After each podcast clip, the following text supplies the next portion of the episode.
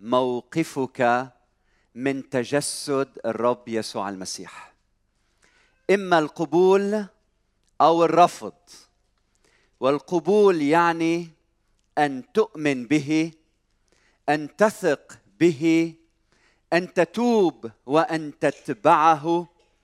أن تؤمن به يعني أن تعطيه عمرك وتفتح له قلبك وتستقبله في بيتك وتتوجه سيدا وملكا على حياتك يأتي الروح فيسكن فيك فتصبح ولد من أولاده تشبهه تسلك بحسب تعليمه تسلك في حياة جديدة من نوع جديد يسوع ربها سيدها.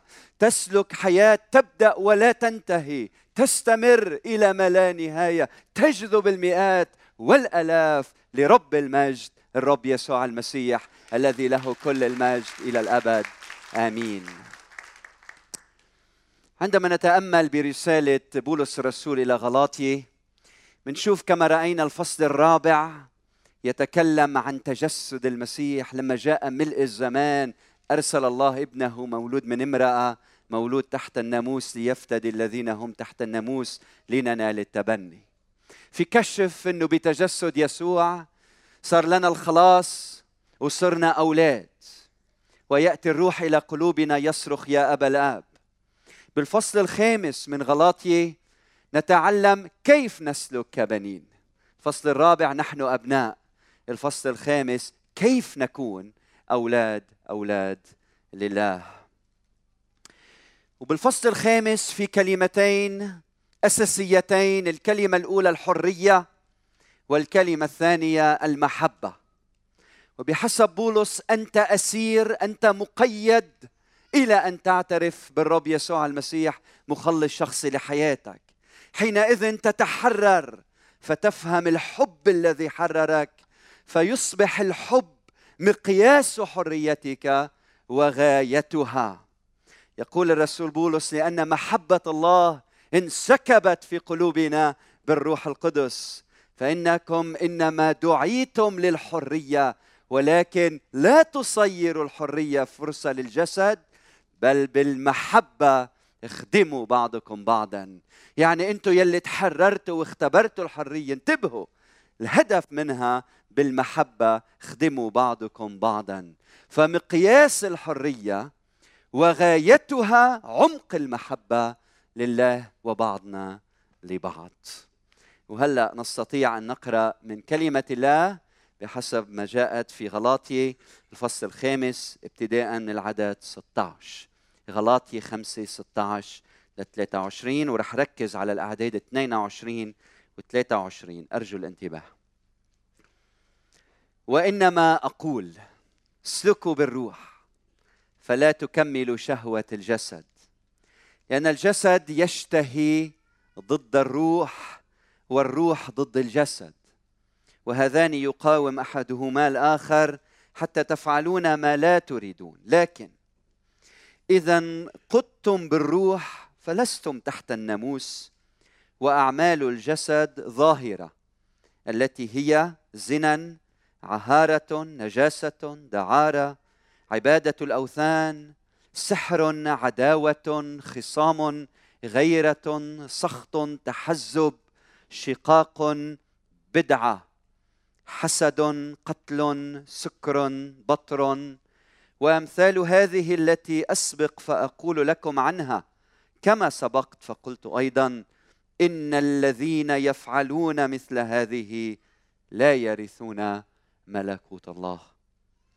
وأما ثمر الروح فهو محبة فرح سلام طول أنات لطف صلاح إيمان وداعه تعفف. ضد أمثال هذه ليس ناموسا. فأمامنا لائحة أولى ولائحة ثانية. لائحتان اللائحة الأولى تبدأ بعبارة أعمال الجسد ظاهرة. واللائحة الثانية تبدأ بعبارة وأما ثمر الروح فهو. فأعمال الجسد انتبهوا معي شيء نقوم به نحن وثمر الروح شيء يقوم به هو. أعمال الجسد هي أعمال العبيد وثمر الروح هي ثمر البنين. أعمال الجسد أعمال الجسد تبعد الناس عن يسوع المسيح. أما ثمر الروح فتجذب الناس ليسوع المسيح. أعمال الجسد نبعها التمحور حول الذات. أما ثمر الروح أصلها يتمحور حول الروح. ثمر الروح هي شيء عظيم جدا وهي نتيجة نسيان الذات والغرق في محيط الروح. فعندئذ يصبح الإنسان مجهولا والروح معلوما ظاهرا. عندئذ يثمر الإنسان لله ثمرا عظيما. ما هو ثمر الروح؟ بحسب بحسب هذا النص اللي قرأته على مسامعكم. ما هو عدده؟ البعض بيقول ثمر الروح تسعة ولكن الرسول بولس بيذكر الثمر بالمفرد ليقول إنه ثمر الروح مثل عنقود عنب متلازم. إما بتاخذ العنقود كله عندما تنال الروح أو لا يكون لك العنقود. فهل الصفات التسعة هن منن تسع مجوهرات؟ إنما مجوهرة واحدة لها تسعه أوجه أوجه.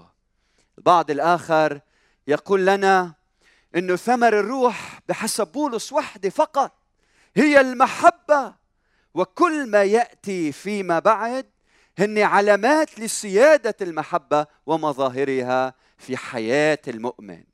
فما فيك تقول من هالصفات التسعة اليوم أنا عندي اثنين وسبعة وثمانية. إما بتاخذ الكل أو بترفض الكل.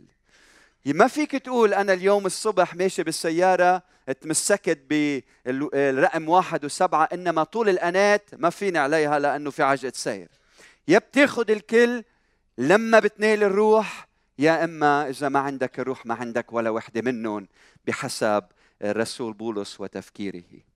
بيقول الرسول بولس في المسيح لا الختان ينفع شيئا ولا الغرلة بل الإيمان العامل بشو؟ بالمحبة. يعني الرسول بولس عم بيقول ملخص المسيحية كلها هن هي هالجملة الإيمان الإيمان العامل بالمحبة. إذا بتفهم هالجملة بتفهم المسيحية كلها. هي الإيمان بالله بيسوع المسيح العامل بالمحبة. في حياتي اليومية. فإذا عندك المحبة أنت عندك كل هيدي الصفات. وإذا ما عندك المحبة أنت ما عندك تلك الصفات. المحبة هي أمر لا نستحقها. المحبة لا نستحقها. أمر لا نستحقه. بيقول الرسول بولس الله بين محبته لنا إذ ونحن بعد خطاة مات المسيح لاجلنا هيدي المحبة ما فينا نستوعبها. وبعدين لا شيء يفصلنا عن هذه المحبة ولا شدة ولا ضيق ولا اضطهاد ولا وجع ولا أمل ولا ألم ولا جوع ولا أمور حاضرة ومستقبلة ولا علو ولا عمق ولا خليقة أخرى ولا ملائكة ولا قوة ولا شيء. اللي بتقدر؟ بيقدر يفصلنا عن محبة الله في المسيح يسوع. أكثر من هيك بقول الرسول بولس لأن محبة الله تحصرنا. يعني تأسرنا. يعني إذا أنت اختبرت محبة الله كيف فيك تترك هالمحبة؟ بتأسرك بتجذبك حب الله يلي ظهر على الصليب بموت ابنه يسوع المسيح يلي أعطى نفسه هيدا الإله يلي مش مضطر يلي بيقدر بنفخة وحدة يبيد هيدا الكون ويخلقه من جديد. أحبك حتى المنتهى إنه إجا وأعطى حياته لأجلك. لما تفهم محبة الله بتأسرك هالمحبة. ما فيك إلا ما تعيش ليسوع. ما فيك إلا ما تتوج يسوع سيد وملك ورب على حياتك. هل اختبرت محبة الله؟ هل أعطيت حياتك ليسوع المسيح؟ هل فتحت قلبك لهذا الحب الإلهي؟ خلينا نتأمل بهالصفات التسعة مع بعضنا البعض. الصفة الأولى بقول المحبة. رأس كل الصفات. نبع كل الصفات. الأساس الجوهر قمة كل الصفات. بهيدي المحبة أنت بتطبق كل الوصايا. تعرف لما بتحب بتطبق كل الوصايا. لما بتحب الرب من كل قلبك لن تقبل أن تعبد معه إله آخر. لما بتحبه من كل قلبك مستحيل إنك تحلف باسم الله بالباطل. لما بتحبه بتقدسه بحياتك وبتخصص وقت لحتى تصرفه معه. لما بتحب الله بتصير تعرف تحب خيك. لما بتحب ما فيك إلا ما تكرم بيك وأمك. لما بتحب لا تستطيع أن تزني ولا تسرق ولا تقتل ولا تشهد على خيك بالزور لأنك تحب. إذا بتحب ما فيك تشتهي رجل امرأة مقتنى غيرك لأنك غرقان بسقافة المحبة. فالمحبة لما بتعيشها أنت بتطبق كل الوصايا. إذا الرب اليوم انحنى بتواضعه. ونزل ونظر في عينيك وسألك أتحبني؟ شو هو الجواب؟ أتحبني. أتحبني أكثر من هؤلاء؟ أتحبني أكثر من أي شيء آخر؟ تحبني. اسمع صوته عم يسألك اليوم أتحبني. أتحب كنيستي؟ أتحب جسد المسيح؟ أتحب العالم من حولك يلي أنا خلقته؟ كيف ممكن واحد يقول أنا بحب ويتجنب خيه؟ كيف ممكن واحد يقول أنا أنا بحب ويحكي على خيه؟ كيف ممكن يقول واحد أنا بحب ويأذي خيه؟ رجل بمد إيده على زوجته وبحبها كيف ممكن تقول إنك أنت بتحب وبتتصرف هيدي التصرفات؟ الحب الحقيقي بيظهر بها الثمر يلي عم نتكلم عنهم. مين ما تكون. إذا كنت بتعرف كل العقيدة وعندك جواب لكل سؤال وعندك كل الفهم وما حدا قدك فيلسوف وعالم كبير وما عندك محبة بيقول الرسول بولس أنت لست شيئا حتى شيء منك. لأنه إذا ما عندك المحبة ما عندك شيء ولما تمتلك المحبة بتمتلك كل شيء. ويسوع المسيح هو المحبة. الله هو المحبة. لاحظوا معي قديش الرسول بولس بيشدد على المواهب والثمر الروح. والبعض شبه الروح القدس مثل ما بتعرفوا بالكتاب المقدس كحمامة. وهالحمامة إلى إلى جانحين. الجانح الأول هن مواهب الروح. التعليم التبشير الكراز التدبير وإلى آخره عمل قوات شفاء كل هيدا جناح واحد. والجانح الآخر هيدا جانح واحد والجانح الآخر هو جانح ثمر الروح. فتصور معي واحد عنده معلم رائع يخرج شياطين بيشفي الأمراض. طاير بجانح واحد هل بيقدر يحلق؟ هل بيقدر إذا بده يطير كيف بيطير؟ مش هيك؟ راوح بمكانك إذا بدك تحلق تحتاج إلى الجانحين الجانحين. المحبة عند الرسول بولس هي أهم من كل المواهب كلها المحبة المحبة. بالنسبة له بحسب الورقة الموجودة بين إيديكم المحبة هي غلاف جو المؤمن.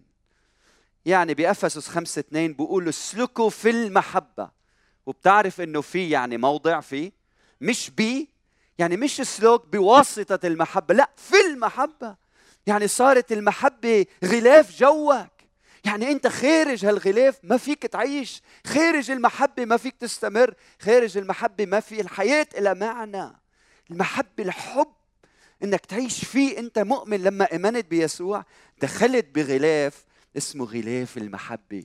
خارجه بينقطع نفسك خارجه بتموت خارجه بتمرض خارجه لحياة لك. فيه الحياة في هذا الحب. فبقلنا بولس المحبة هي غلاف جو المؤمن.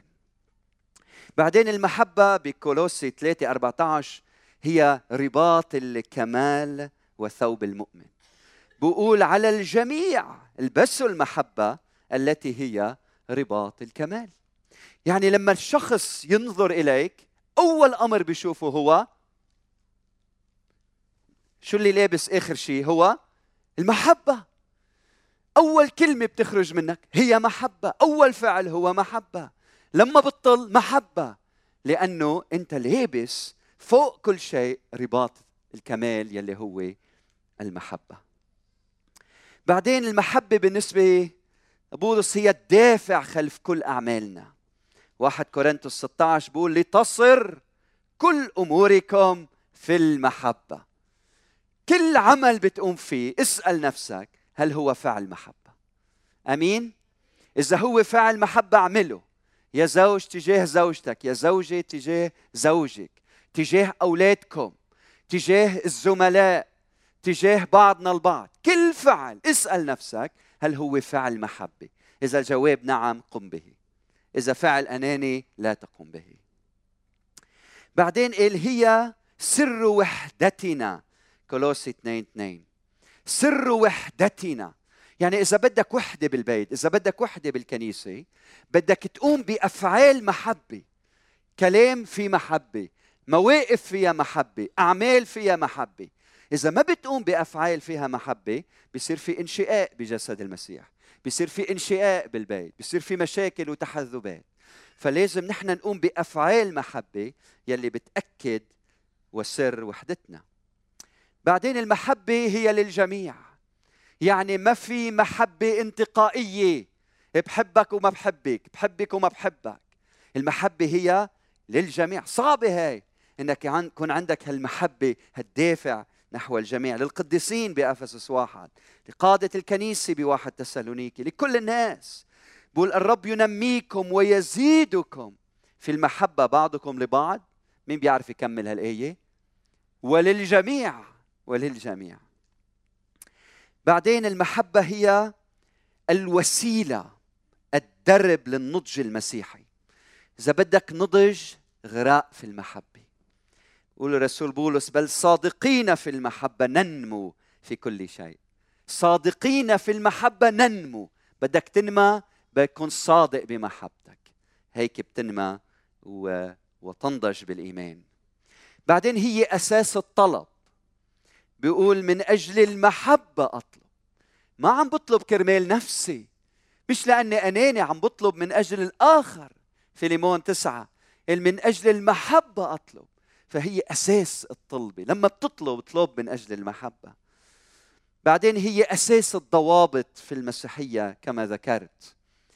المحبة هي غاية الحرية.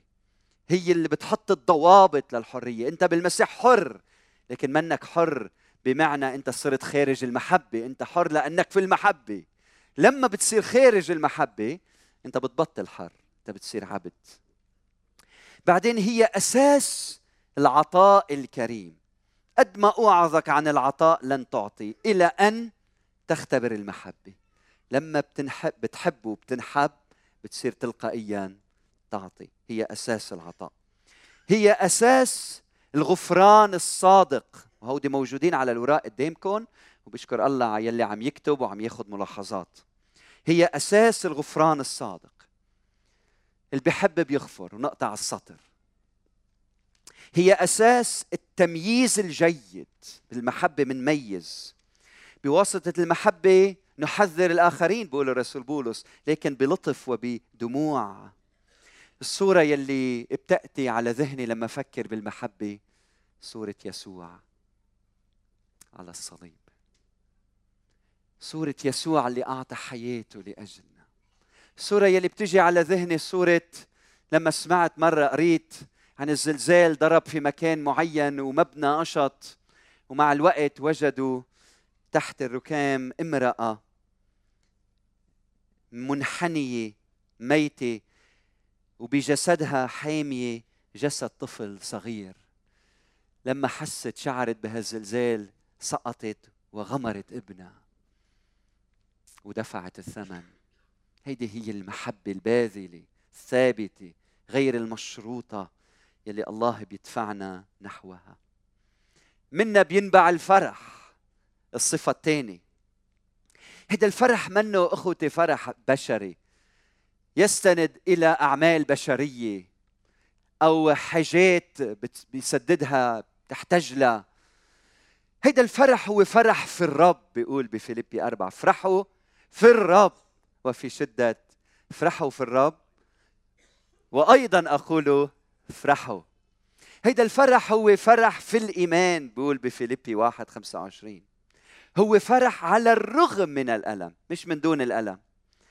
الذي الآن أفرح في آلامي لأجلكم يقول الرسول. هذا الفرح أصله الروح القدس. يعني ما فيك تحب وتكون عابس تعيس ما فيك. لما بتحب بتفرح للآخرين. الصورة يلي بتجي على ذهني صورة جد. لما بيعرف إنه حفيده ولد. أو لما جد قاعد وصار له زمان ما شاف أحفاده بيكون في مكان ويحاط بأحفاده. قديش بيكون عنده فرح فرح فرح لأنه بحب. يلي بحب بده الأفضل لغيره. اللي بحب بده غيره يزدهر بده غيره ينمى. بده غيره يكون أفضل منه لأنه بحب. فما فيك تحب وما وما تفرح. فرح حقيقي. بعدين رقم ثلاثة السلام.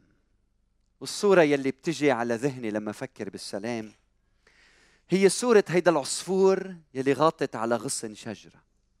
وتحت منه في وحوش وحيوانات بدهم يفترسوا هذا الطير لكن هو على هالغصن يزقزق. وبعد شوي بتضرب عاصفة قوية هيدي الشجرة. وبتبلش تهز وبلشت تنحني وبده توقع على الأرض ينكسر هالغصن وبده يقع على الأرض. وهيدا العصفور بسلام. لماذا؟ لأنه عنده جانحين. يستطيع أن يحلق في الأعالي. وأنت يلي عندك الروح القدس أتعيش بسلام في وسط الظروف الصعبة؟ نعم الزورق في المياه عاصفة لكن يسوع ينام في السفينة. ما أعظم يسوع لما يكون حاضر بحياتي في وسط الألم والوجع. يعطيني سلام حقيقي. من هو رئيس السلام في الكتاب المقدس؟ قولوا معي. يسوع. من هو رب السلام؟ يسوع. هيدا الإنجيل يلي بننادي فيه هو إنجيل. السلام بسميه رسول بولس. سلام بسلام. وانتبهوا لهالنقطة المهمة أيام ما بننتبه لها في الكتاب المقدس. مش المقصود بالسلام غياب الحرب فقط. أكثر من هيك. بل أيضا السلام من خلال العلاقات المتينة والقوية علاقات متينة وقوية. فأنت بسلام مع الله عندما تتصالح معه بيسوع المسيح وتدخل بعلاقة حميمة معه. أنت بسلام مع اخوتك لما بيكون عندك علاقه صادقه حميمة مقدسة معهم. نحن بنفكر أيام خليك بعيد وبكون أنا بسلام معك. جار من بعيد لبعيد. في سلام بيناتنا. هيدا مش السلام يلي بيحكي عنه الكتاب المقدس يلي فيه بتتجنب الآخر لتكون بسلام معه. لا السلام هو بعلاقة إنك تكون بسلام متينة صحيحة. يقول الرسول بولس بحسب طاقتكم سالموا جميع الناس. شو يعني بحسب طاقتكم؟ يعني اجتهد اجتهد. يمكن الآخر ما بده بس أنت شو بتعمل؟ بتجتهد. كم من مرة نحن باشر حتى نكون بسلام مع الآخر والآخر لا يريد. الأسوأ إذا الآخر مؤمن وهو عم يتجنب السلام هيدي خطية. طوبى لصانعي السلام لأنهم أولاد الله يدعون. المجتهدين بأفسس أربعة إلى أن تحفظوا وحدانية الروح برباط السلام. ما أجمل السلام؟ شو رأيك هيدا الأسبوع تفكر بحدا نحن وعم نحتفل بولادة الرب يسوع المسيح يلي صالحنا مع الآب وأعطانا السلام الحقيقي. فكر بحدا أنت وياه ما في سلام. خطر على بالك اسم حدا؟ في حدا ما في سلام بينك وبينك. شو رأيك تبادر هيدا الأسبوع وتقول أنا بدي آخذ المبادرة للسلام؟ بيخطر على بالك شيء إيه إذا أنت بدرت رح يفكرك ضعيف. إذا أنت بدرت رح يقول آه مدري شو بده مني. إذا أنت بدرت رح يقول عنك هيك وهيك. إذا أنت بدرت يمكن يتكبر زيادة. مش مهم الآخر كيف بيتصرف. مهم أنا شو الرب بده مني. وأنا كيف لازم بادر بالسلام والمحبة تجاه الآخرين. بغض النظر كيف الآخر سيتصرف أنا هالأسبوع بدي بادر بالسلام. طول الأنات عبارة جميلة جدا. هي صفة يهوى في العهد القديم. كلمة قوية جدا. والصورة يلي بتجي على ذهني هي صوره الرب يسوع المسيح يلي بيقول قصبه مردوده لا يقصف وفتيله مدخنه لا يطفئ. هل قد عنده طول انات على الإنسان؟ طول انات هو التأني على الخاطي من دون الغضب أو الانتقام. لما تتأنى مش على المنيح هين نتأنى على المنيح. لما تتأنى على يلي يسيء لك يلي بيسبب لك الغضب والحزن والاضطراب اللي بكلامه يسيء لك بمواقفه يسيء لك هيدا الشخص عم بيقول لك الرب خلي يكون عندك طولة بال طول أنات تجاهه من دون غضب ولا انتقام. رقم خمسة اللطف. هيدي اللغة يراها الأعمى ويسمعها الأصم. لغة اللطف اللطف. والصورة يلي بتجي على ذهني صورة رجل عجوز صار له خمسين سنة متزوج وعم يفتح الباب لزوجته لتدخل بالسيارة. أو عم يفتح لها الباب عزمها على مطعم. شخص لطيف. الوالد كان عنده صديق قاضي. مهم جدا. كان رئيس محكمة الجنايات بالماضي. وكان يقعد مع الوزراء وينص قوانين والمضي اللي هو يمضيها فخامة الرئيس يمضي على أمضاه. شخصية مهمة بارز جدا. كل الناس بدها رضا. كان أنا عمري 16 17 كان الوالد يبعثني لعنده أخذ له أغراض. وبتذكر كنت لما بطلع بثيابي المتواضعين ودق الباب كيف يفتح لي بكل لطف وتهذيب. يفوتني يقعدني يهتم فيي يجيب لي كباية مي ولما بدي فل يمشي معي يوصل على الدرج معي. وهو هالشخصية المتميزة جدا. فكنت شوف فيه اللطف اللطف الحقيقي. كلمة لطف تحمل معنيين. المعنى الأول إذا كانت موجهة نحو الأشياء بتعني التميز. وإلى الأشخاص المقصود فيها اللطف بمعنى مثلا ذوقوا وانظروا ما أطيب الرب نفس الكلمة ما ألطف الرب. أو ممكن تعني الصلاح الصلاح. الجميع زاغوا وفسدوا معا ليس من يعمل صلاحا. نفس الكلمة وبالسياق المقصود فيها صلاح مش لطف. لكن بتحمل معنى اللطف الصلاح أو معنى التميز. كيف بكون لطيف؟ اسال نفسك هل أنت إنسان لطيف؟ تعرف كيف بتعرف؟ من خلال الطلب. لما بتطلب شيء من شخص يمكن أقل منك مستوى أو على نفس المستوى كيف بتحكي معه؟ قوم جيب لي كباية مي ولا فيني عذبك لو سمحت بشي كباية مي هيدي لطف هيدي تكبر صح؟ فأنت بتعرف حالك إذا أنت عندك لطف بطريقة الطلب. كيف بتطلب؟ بأسلوبك عندما تتكلم مع الآخرين.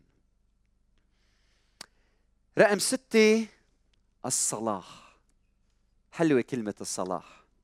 وهذه الكلمة غير موجودة في الكتابات اليونانية الكلاسيكية موجودة في العهد القديم بالنص السبعيني موجودة في العهد الجديد. كلمة جميلة جدا. والتركيز بكلمة صلاح الله هو الصالح وحده.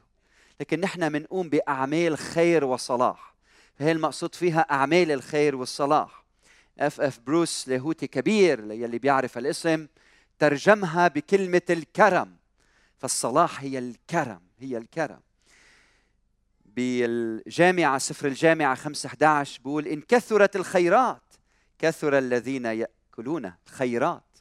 يعني هي كلمة الخير هيدا هيدا هو الصلاح. متخصصين في اللغة بيقولوا لنا إنها بتعني انتبهوا معي لطفا شجاعا يظهر بالأعمال من خلال العطاء والكرم. يعني الإنسان الصالح هو إنسان أنا حبيت كلمة خير إيه جواد بيعطي بسخاء ولكن طريقة العطاء فيها لطف.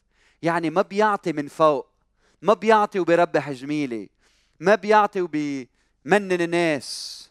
هو شخص عطاؤه كريم في عطائه ولطيف في أسلوبه. لطيف في أسلوبه. فهل أنت معطي ولطيف في عطائك؟ خير.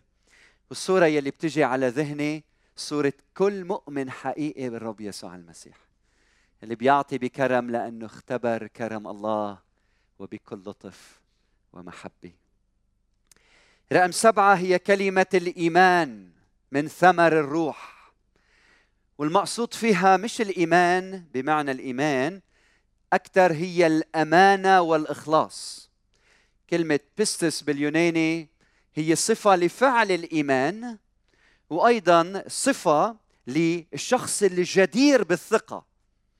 معناتها إذا أنت آه، جدير بالثقة الناس بتآمن فيك بتوثق فيك ها؟ فممكن تعني فعل الإيمان صفة لفعل الإيمان أو للشخص يلي بينوثق فيه فصارت كلمة ما بتعني بيستوس يعني الأمانة أو الإخلاص. لأنه في موهبة هي موهبة الإيمان بحسب تعليم الكتاب المقدس. أنت شخص تثق الناس بك أمين مخلص. يعني أنت ما بتخدع الناس. يعني أنت ما بتطعن حدا بالظهر. يعني الكلمة اللي بتقولها لفلان هي نفسها اللي بتقولها عنه بحضوره وبغيابه. فأنت شخص أمين. أمين حتى النهاية. أمين بعلاقاتك أمين بصداقاتك أمين مع زوجتك أمين مع أولادك. أمين إلى النهاية. والصورة يلي بتخطر على بالي صوره الرب يسوع المسيح في جثماني يلي كان أمين حتى النهاية عند الصليب. صرخ وقال يا رب أجز عني هذه الكأس ولكن ليكن لا ما أريد أنا بل ما تريد أنت واجتاز الصليب بكل امانه ما حدا ما حدا بالعالم أمين مثل أمانة الرب يسوع المسيح. ابدا اطلاقا. رقم ثمانية كلمة الوداعه الوداعه مين انقال عنه وديع ومتواضع القلب؟ تعلموا مني لأني وديع ومتواضع القلب. كلمة الوداعه لا تعني شخص غير شجاع اطلاقا أو ما عنده عزم وحيوية اطلاقا. كلمة الوداعة هي كلمة القوة زائد اللطف تعني الوداعة. يعني أنت ما بتستخدم قوتك لتأذي غيرك أنت بتستخدم قوتك في خدمة غيرك. أنت إنسان وديع وديع. الصورة يلي بتجي على ذهني صورة أم. أنجبت طفل صغير جدا. وهيدي الأم القوية يلي عانت وحبلت وتألمت في الولادة بعدين. هذا الطفل ضعيف. يمكن ولد عمره 8 أشهر وحطته بحضنها يلي عندها قوة. بنفس الوقت عم تستعمل قوتها لتحتضن هيدا الطفل طفلة ضعيف يلي بيحتاج للحب. هي امرأة وديعة. كيف بتعرف شخص إذا وديع؟ الشخص الوديع اللي عنده قوة زائد لطف هو وديع. إذا وين من وجد بيعمل مشاكل هو منه وديع. إذا ببيته في مشاكل إذا بشغله في مشاكل بعلاقاته في مشاكل. وين ما حطيته بصير في انفجارات. هيدا الشخص ما عنده وداعة لأن الوديع بيعرف كيف يستعمل قوته ليرفع غيره. ليبني غيره ليخدم غيره تيشجع غيره. كل إنسان كل كنيسة كل بيت بتحتاج للوديع للشخص الوديع لنسعى أن نكون ودعاء. أخيرا الكلمة هي كلمة التعفف. جميلة هيدي الكلمة التعفف. قديش بنحتاج لها في هذه الأيام. التعفف هي أصل ضبط النفس. فالبعض بترجمها ضبط النفس يلي هي أساس ضبط النفس أساس التعفف. هي صفة الشيوخ في تيتوس واحد وصفة الرياضي.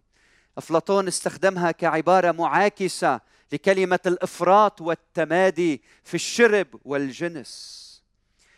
الشخص يلي عنده ضبط للنفس مش معناتها شخص ما بيشتهي أمر معين ما بيرغب بأمر معين. ابدا بالعكس هو شخص عنده شغف وعطش وجوع وحب للجمال ولبعض الأمور ولأمور معينة لكن عنده ضبط نفس بيعرف كيف ما يروح ويخطي ويعمل أمور غير مقدسة. لما فكرت بالصورة خطرت على بالي صورة الشوكولا. أنا صار لي خمس سنين مش أكل شوكولا. فالشوكولا بالنسبة لإلي هو شو؟ مش شيء ما بحبه. قلبي بلش يدق. مشاعري عم تتغير. هو شيء جذاب جذاب. مش شيء ما بيجذبني. بالعكس. لكن أخذت قرار من خمس سنين إني وقف الشوكو السكر. فأنا لما بشوف لوح شوكولا عندي جاذبية. لما بقربوا علي ريحته ضبط النفس إنك تعمل هيك. تعطيه للأخ مجدي. وأكله.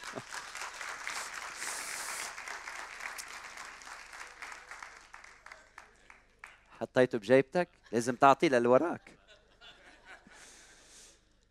لما نسمع عن هالصفات التسعة ثمر الروح يمكن تشعر حالك ضعيف بوحدة منهم.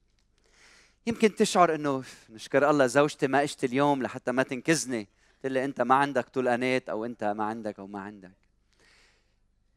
لما بتشعر إنه أنت ضعيف بوحدة أو اثنين أو ثلاثة لا تيأس.